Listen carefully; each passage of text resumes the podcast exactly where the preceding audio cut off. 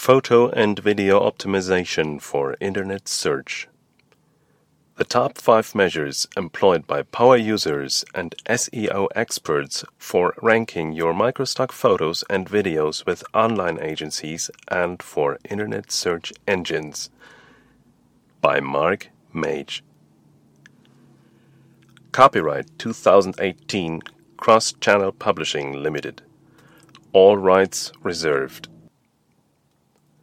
Stock and microstock agencies continue to be an important source of income for many photographers, whether full time professionals, part timers, or travel photographers and videographers trying to monetize those additional photos left after combined photo and text submissions.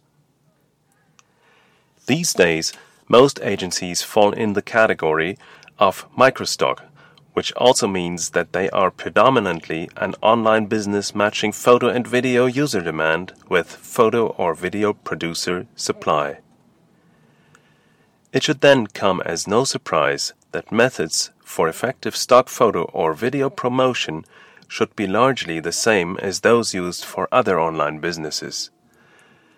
Entire industries have evolved around internet selling, SEO, search engine optimization, and social media marketing.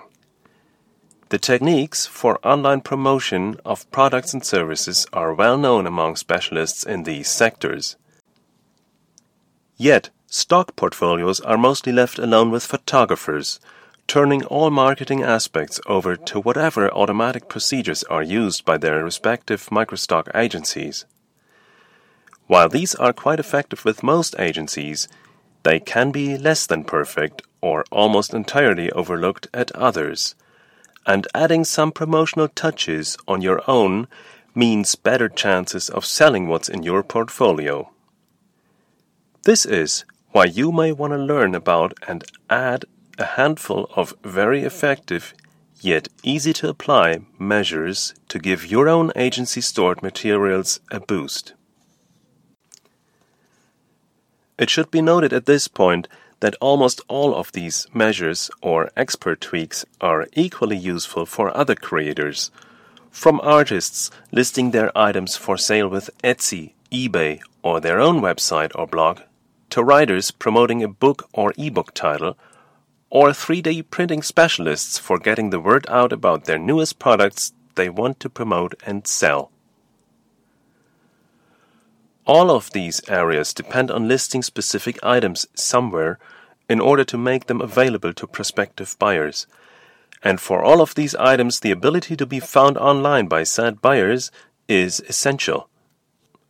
This is obvious for the broader type of what's called digital creations, but it also applies to hard copy book sales, paintings, or other objects of art increasingly researched and discovered using the internet even if the item itself is not downloadable but needs to be sold and physically shipped.